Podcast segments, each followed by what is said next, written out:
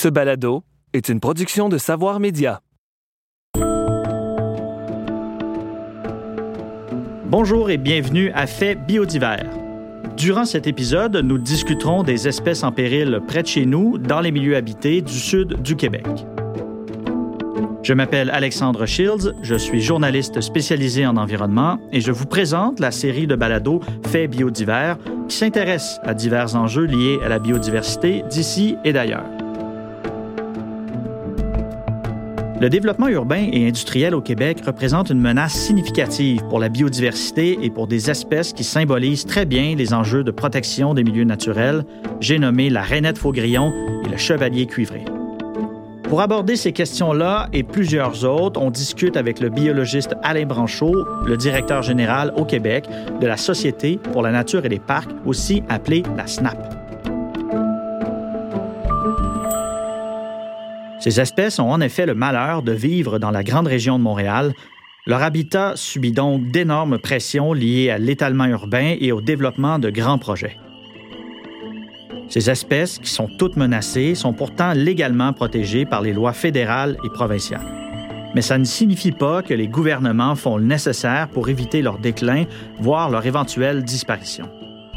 En quoi est-ce que la protection de ces espèces est importante? Qu'est-ce qu'elle nous révèle sur la protection des milieux naturels? Et surtout, comment est-ce qu'on peut concilier le développement et la protection des espèces menacées par l'expansion des grands centres urbains comme la région de Montréal? Donc, Alain Branchot, bonjour. Bonjour. D'entrée de jeu, euh, ce n'est pas un secret pour personne que l'ampleur de la perte de milieux naturels dans la grande région de Montréal, au cours des dernières décennies, elle a été très importante, très significative.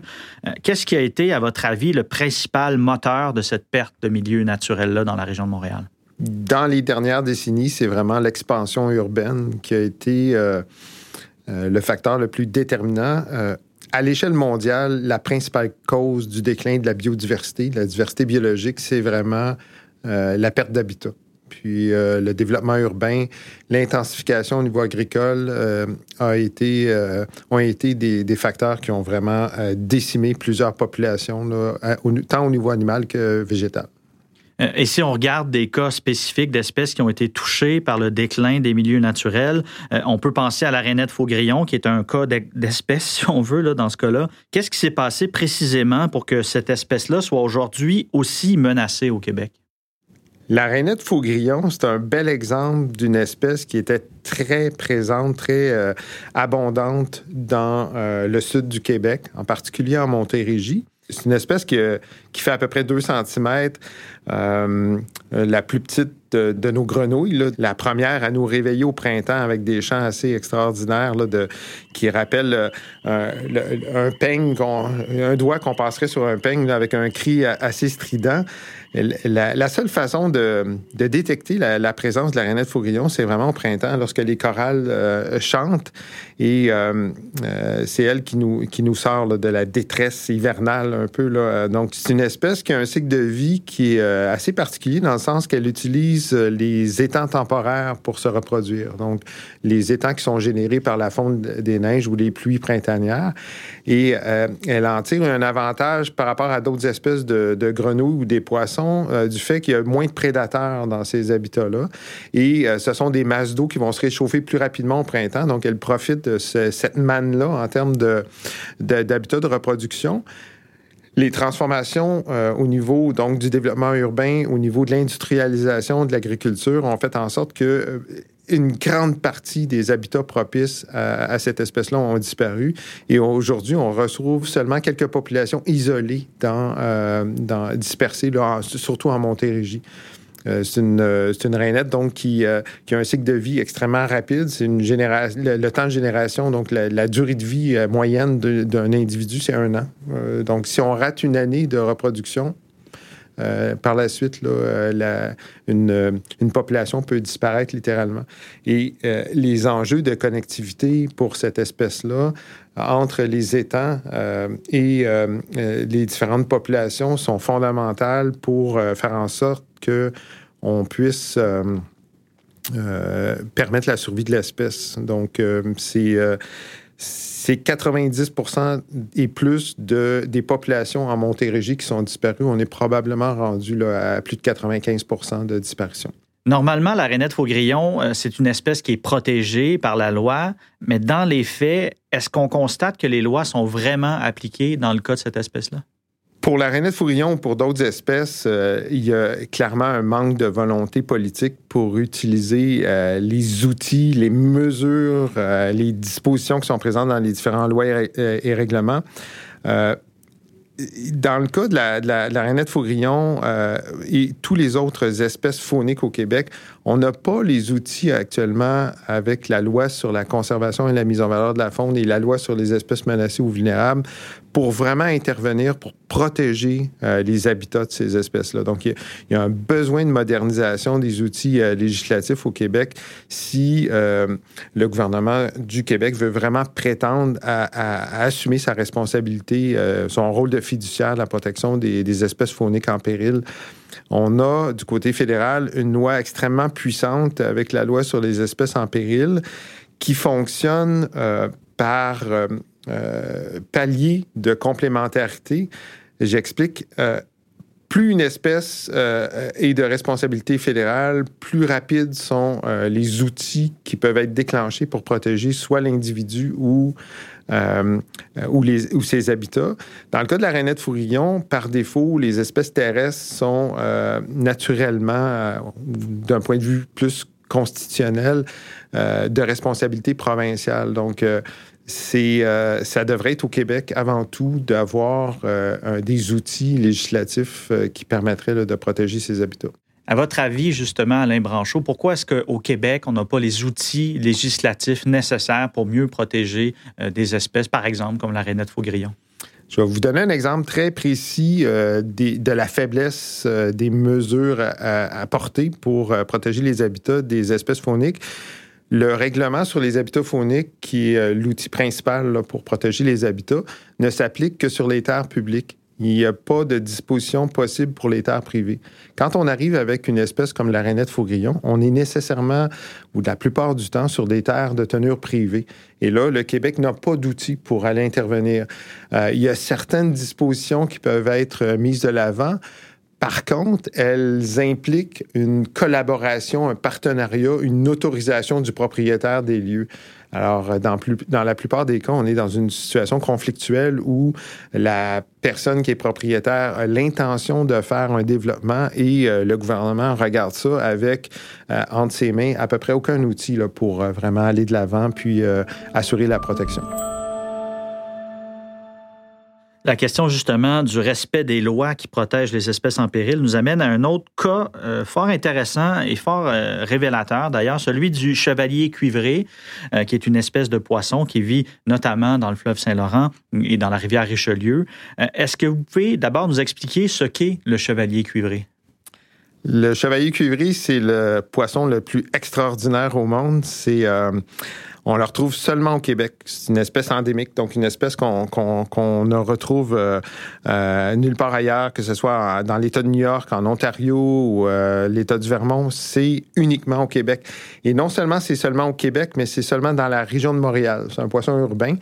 Son aire de distribution mondiale historique, c'est euh, du lac Saint-Louis au lac Saint-Pierre, donc deux élargissements du fleuve Saint-Laurent et quelques tributaires qui jettent dans ce tronçon du fleuve Saint-Laurent. En particulier, la rivière Richelieu, où on connaît deux sites de, frais euh, de l'espèce, les deux seuls connus dans le monde. Et euh, au niveau des mentions historiques, c'est vraiment le secteur de Contrecoeur, Lavaltrie, euh, un peu en amont du euh, lac Saint-Pierre, qui est le cœur de son aire de distribution restant. On a des indications là, de, de déclin dans l'ouest de, de, son aire de distribution historique, donc ce qu'on ce qu'on pourrait dire le lac Saint-Louis, les tributaires, euh, les rapides Sainte-Anne qui relient le lac des Deux-Montagnes au lac Saint-Louis. Et euh, moins de mentions dans, la rivière euh, des Mille-Îles. donc, ce poisson-là, on a des indications de, déclin au niveau géographique. On a aussi des indications de vieillissement de la population. les, adultes qu'on retrouve sur les sites de frais sont de plus en plus gros, de plus en plus vieux. Et euh, il y a de moins en moins de jeunes adultes qui se présentent pour euh, assurer le cycle de vie et la, perpétuité de l'espèce. Le, chevalier cuivré, euh, c'est un poisson qui fait environ 60 cm. les gros adultes, 4 kg, 5 kg. une femelle de 4 kg peut avoir jusqu'à 80 000 œufs. Donc, c'est une stratégie de reproduction qui est qui est intéressante. Il y a une grande possibilité de, de, de, refaire une population de, chevaliers cuivrés. Par contre, euh, au niveau de sa vulnérabilité, c'est un, poisson qui, euh, qui ferait euh, très tardivement comparé aux autres espèces de, chevaliers. Et c'est un, un, non seulement on le retrouve seulement au Québec, mais c'est un Québécois typique qui se reproduit entre la Saint-Jean-Baptiste et euh, le 1er juillet, la fête du Canada. Donc, il hésite entre les deux dates. Puis, euh, c'est vraiment scientifiquement durant cette période-là là, qui se reproduit euh, dans, la rivière Richelieu. Euh, qu'est-ce qu'on peut dire d'autre euh, de, particulier de l'espèce? C'est qu'il euh, a une alimentation très spécialisée. Dans sa gorge, il y a des dents qui sont grosses comme celles des molaires d'un humain adulte. Il utilise ses dents pour broyer la coquille des mollusques qui constitue l'essentiel de son alimentation. Puis, par un hasard assez étrange, le premier écologiste euh, québécois, le premier écologiste canadien, qui est Pierre-Étienne Fortin, a, fait la première description de cette espèce-là euh, dans un rapport qu'il a publié en 1866. Il avait été mis en contact avec quatre spécimens de chevalier cuivré par des pêcheurs du secteur de Contrecoeur en 1865, puis il avait fait une description du poisson. Donc, on a des traces de la présence de cette espèce-là aussi euh, dans les fouilles archéologiques. Euh, les Autochtones euh, qui habitaient le long du fleuve Saint-Laurent dans le de tronçon historique, on a remarqué que la proportion d'ossements de chevaliers cuivrés était plus élevée que la proportion d'individus qu'on retrouve aujourd'hui, ce qui peut laisser suggérer que l'espèce était plus abondante là, autrefois. On a retrouvé aussi des ossements de chevaliers cuivrés dans les fouilles archéologiques à Montréal où il y avait des auberges et donc le poisson était servi là, comme un, plat dans les auberges de Montréal au 19e euh, siècle. Qu'est-ce qui a fait que cette espèce-là aujourd'hui euh, est aussi menacée? Qu'est-ce qui, qu'est-ce qui a causé son déclin finalement? Comme dans le cas des de la plupart des espèces en péril euh, qui sont rendues espèces en voie de disparition, il y a un ensemble de facteurs qui se succèdent, qui s'accumulent, euh, qui font en sorte que euh, une espèce se retrouve au bord du gouffre, comme l'est actuellement le chevalier cuivré. Évidemment, la perte d'habitat, la dégradation d'habitat a été euh, importante dans le, secteur historique où on retrouve le chevalier cuivré, euh, il y a eu quand même beaucoup de barrages euh, et euh, de modifications de l'écoulement des eaux qui, ont fait en sorte que il y a eu des secteurs de frais qui, ne sont plus accessibles. On a des indications que l'espèce pouvait frayer jusqu'à Saint-Jean sur le Richelieu avant. Alors que maintenant, les barrages là, à Chambly, entre autres, empêchent l'accès des poissons jusqu'à euh, les rapides importants qu'on retrouve à Saint-Jean-sur-Richelieu. Euh, un exemple comme ça. Euh, au niveau de la dégradation de la qualité de l'eau, au niveau de la contamination, c'est un secteur qui est très agricole. le chevalier cuivré, ce qu'on s'est rendu compte, c'est qu'il y avait un problème au niveau de la maturation de ses gamètes. Euh, donc, euh, les produits, euh, les œufs et, la laitance, la laitance, c'est les, spermatozoïdes de, des poissons. la maturation finale ne se fait pas sur les sites de frais, ce qui est anormal. Et on soupçonne une interférence des contaminants sur le succès de reproduction de l'espèce.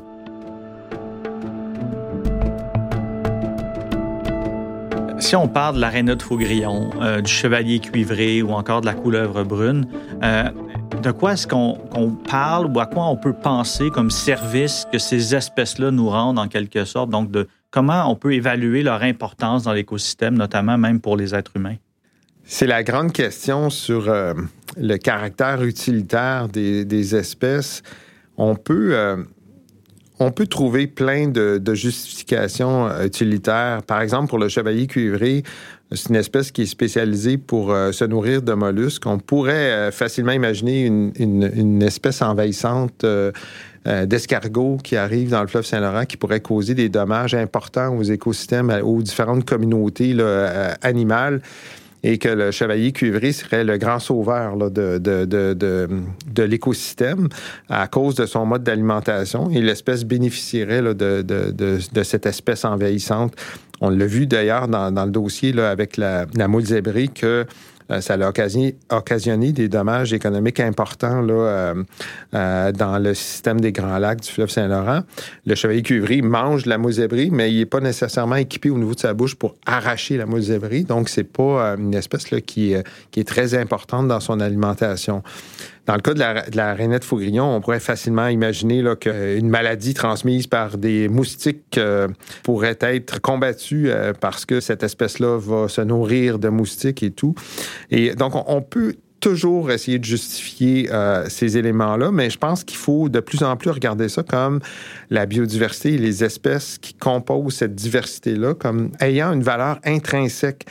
Et c'est intéressant de voir les derniers jugements, euh, en particulier en Cour fédérale avec la loi sur les espèces en péril qui ont justement été dans ce sens-là, euh, tout ce qui a entouré la, saga de la protection euh, des habitats euh, de la rainette faugrillon à la prairie. la Cour a maintenant statué que la rainette faugrillon et les différentes espèces en péril constituent une, une, valeur sociétale fondamentale au Canada, ce qui est un pas incroyable pour justement euh, arrêter d'essayer de justifier constamment euh, la, le côté utilitaire des espèces.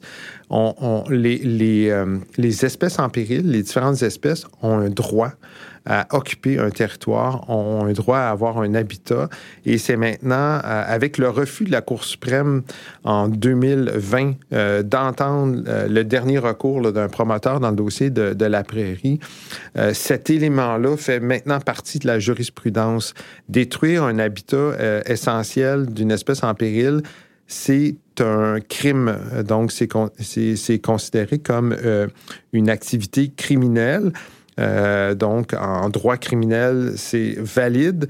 Euh, la possibilité pour le gouvernement fédéral d'intervenir dans euh, sur des terres fédérales, sur des terres privées, sur des terres fédérales, sur des terres provinciales est maintenant allouée donc par par ces jugements-là et euh, d'empêcher un développement domiciliaire sur un habitat d'une espèce en péril, ce n'est plus considéré comme une expropriation déguisée.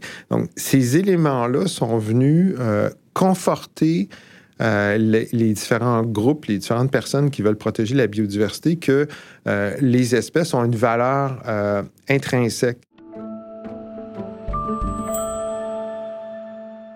À votre avis, Alain Branchot, quelles sont les conséquences auxquelles on s'expose comme humain en empiétant constamment sur la biodiversité?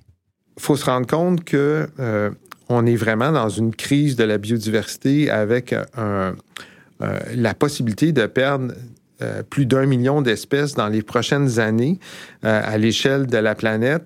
Euh, on peut comparer ça à un mur euh, constitué de briques euh, auquel on enlève une fois de temps en temps différentes briques. on ne sait jamais laquelle brique on va enlever qui va faire en sorte que tout le mur va s'effondrer. Et on en est rendu là en ce moment avec la crise de la biodiversité. il y a vraiment un, impact dramatique de la biodiversité, du déclin de la biodiversité sur plein d'enjeux. On a vu récemment que euh, le GIEC et euh, l'IPBES, qui est la plateforme intergouvernementale sur euh, la biodiversité et, les services écologiques, donc qui est l'équivalent du GIEC, de ce qu'est le GIEC au climat, l'IPBES et, à la protection de la biodiversité, ont décidé de s'unir ensemble pour euh, leur recherche scientifique sur les deux grandes crises parce qu'elles sont interreliées. La perte de biodiversité a un impact dramatique sur nos chances de nous adapter au changement euh, climatique, mais aussi de lutter contre les changements climatiques. Donc, toutes ces espèces-là qu'on est en train de perdre en ce moment pourraient avoir des impacts dramatiques sur euh, la lutte au changement climatique. Et récemment, donc, on est euh, encore dans une pandémie avec la COVID-19 et de plus en plus de scientifiques partout dans le monde et de gouvernement euh, conclut que la principale cause, euh, la cause sous-jacente en fait de la pandémie qu'on vit, c'est vraiment la destruction de la nature euh, par différents euh, éléments, donc les habitats qui ont été détruits dans les secteurs d'origine de la pandémie. Et que donc encore une fois, euh, protéger la biodiversité, protéger les milieux naturels, c'est euh, aussi euh, non seulement lutter contre les changements climatiques, lutter contre la, perte de biodiversité, mais c'est aussi un enjeu de santé humaine. On a mentionné le, cas du, du, GIEC et de l'IPBES. Est-ce que vous pouvez nous définir un peu ce que c'est exactement? Le GIEC, c'est euh, le, groupe international qui s'intéresse euh, au changement climatique et qui, euh, euh de façon sporadique, va émettre des communiqués et des, rapports sur les tendances générales au niveau des, changements climatiques. L'IBES, c'est une, plateforme intergouvernementale similaire qui, fait des avis des rapports sur l'aspect la, de la protection de la biodiversité en partant de, des constats sur le déclin de certaines espèces au Québec, dont la rainette faugrillon, par exemple, dont le chevalier cuivré, mais aussi de la crise plus large de la biodiversité, à votre avis, Alain Branchot, quelles devraient être les priorités pour la protection des espèces menacées dans le sud du Québec? La priorité numéro un, c'est vraiment d'arrêter de perdre des habitats importants pour ces espèces-là on continue aujourd'hui à autoriser des projets qui détruisent des habitats de rainettes faugrillon, de chevaliers cuivrés. On a une politique de, compensation des pertes d'habitat. On imagine qu'on peut restaurer ces habitats-là euh, ailleurs euh, ou refaire des habitats comme ça. C'est euh, scientifiquement non fondé euh, d'avoir cette approche-là. On est rendu à une, étape où la raison pour laquelle on retrouve souvent ces espèces-là dans l'actualité et dans des, des, des cas de, de projets euh, euh, de développement, c'est qu'on est allé tellement loin dans la destruction de leurs habitats qu'on est rendu au dernier euh, retranchement de ces espèces-là. Donc, il, il, faut arrêter euh, de, détruire les habitats de, nos espèces en péril. C'est le, premier geste à poser. Pour faire ça, il faut notamment moderniser nos lois. On vient de, passer au travers euh, un exercice avec le projet de loi 88 sur la loi sur la conservation et la mise en valeur de la faune, qui a été un rendez-vous raté de ce côté-là. On n'a vraiment euh, ajouté rien qui permettait de protéger nos espèces en péril. Dans la, la, deuxième étape euh, à faire, c'est vraiment de, de s'assurer qu'on qu'on ait un réseau d'air protégé euh, beaucoup plus grand. Euh, dans le sud du Québec, on, a encore une fois des défis importants d'un point de vue de la connectivité entre les différents milieux naturels, euh, de la superficie des habitats qui sont, qui sont mis à l'abri de développement industriel. Donc ça, c'est un autre outil qui peut être mis de l'avant pour s'assurer qu'on arrête de détruire les habitats de nos espèces en péril et qu'on offre des habitats ou euh, certaines espèces en péril qui ont des, euh, des, capacités de mobilité, on pense aux oiseaux notamment, euh, puissent recoloniser des secteurs là, qui, seraient soit protégés, des milieux naturels, ou restaurés dans certains secteurs. Donc, il y a donc ce travail-là de proximité qu'on doit faire parallèlement à ça, la, lutte contre la biodiversité, que ce soit au Québec ou ailleurs dans le monde, va nécessairement impliquer des changements de paradigme, euh, entre autres euh, au niveau euh, des modèles économiques, de notre vision du monde, tant et aussi longtemps qu'on va être dans un, une dynamique de croissance continue tous les efforts qu'on fait en ce moment, c'est peine perdue. Il faut vraiment revoir euh, notre vision du monde. Et ça, ce sont des messages maintenant qui sont passés en plus haut lieu euh, aux différents gouvernements partout dans le monde, y compris ici au Québec et au Canada. Euh, par les groupes aviseurs euh, que sont le GIEC et l'IBES, euh, sans une, transformation profonde de notre mode de consommation, on aura beau mettre les meilleures lois, on aura beau mettre, euh, avoir les meilleurs outils technologiques et les meilleures approches au niveau de la protection des espèces en péril, euh, ultimement, on va perdre tous les habitats qui supportent les espèces en péril. Donc, il y a plein d'éléments qu'on doit faire, mais euh, euh, à l'échelle locale, arrêter de détruire les, habitats et à l'échelle plus globale, revoir vraiment notre façon d'être en relation avec la Terre.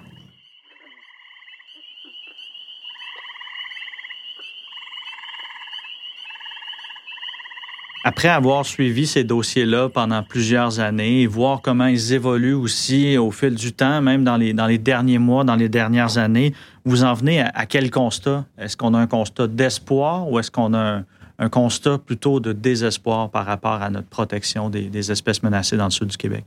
Il faut absolument euh, euh, regarder ça avec beaucoup d'espoir. Euh, c'est certain que on n'obtient pas des progrès à une, vitesse suffisante pour, euh, euh, je dirais, pour empêcher la perte, la dispersion de, certaines espèces, mais euh, de voir les jugements récents en cours fédéral, notamment, c'est source d'espoir pour la suite des choses.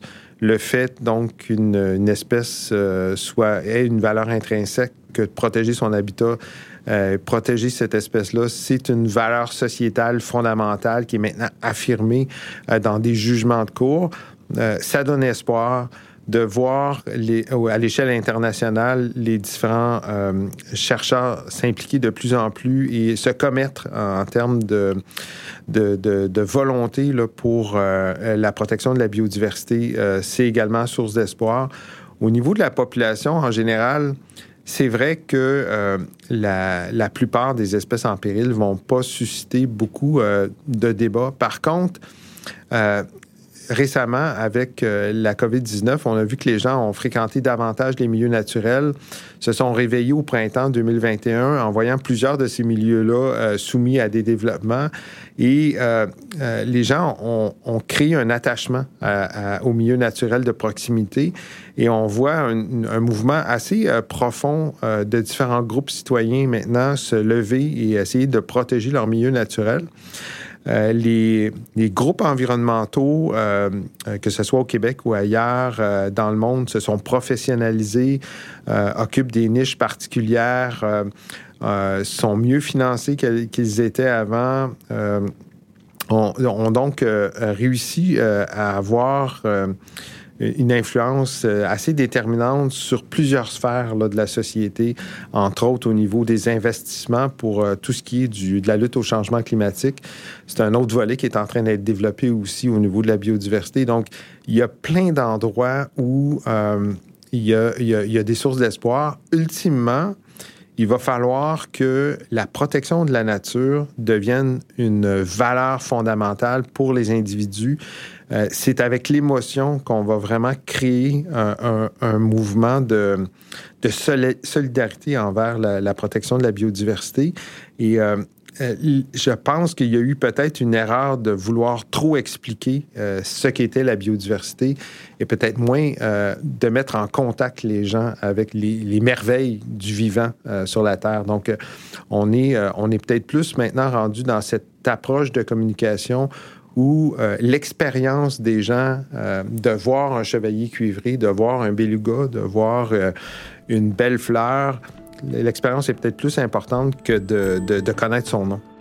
Alain Branchot, merci beaucoup pour cette démonstration très claire des menaces qui pèsent sur la biodiversité qui est tout près de nous, des défis aussi qui nous attendent pour mieux la protéger et aussi en terminant de l'importance de se reconnecter avec la nature. Merci. Au plaisir. Dans le prochain épisode, nous allons discuter de la biodiversité dans les océans de la planète, une richesse essentielle pour toute la vie sur Terre. Cet épisode de Faits biodivers accueillait Alain Branchot, directeur général de la Société pour la nature et les parcs du Canada, section Québec. Au contenu et à l'animation, Alexandre Shields. À la réalisation, Marie-Hélène Frenette-Assad. L'idée originale est de Hélène Lorrain, qui en assume également la production déléguée et Nadine Dufour la production exécutive. La musique provient de BAM Music Library. Fait biodivers est une balado-diffusion de Savoir Média produite avec la participation financière du gouvernement du Québec.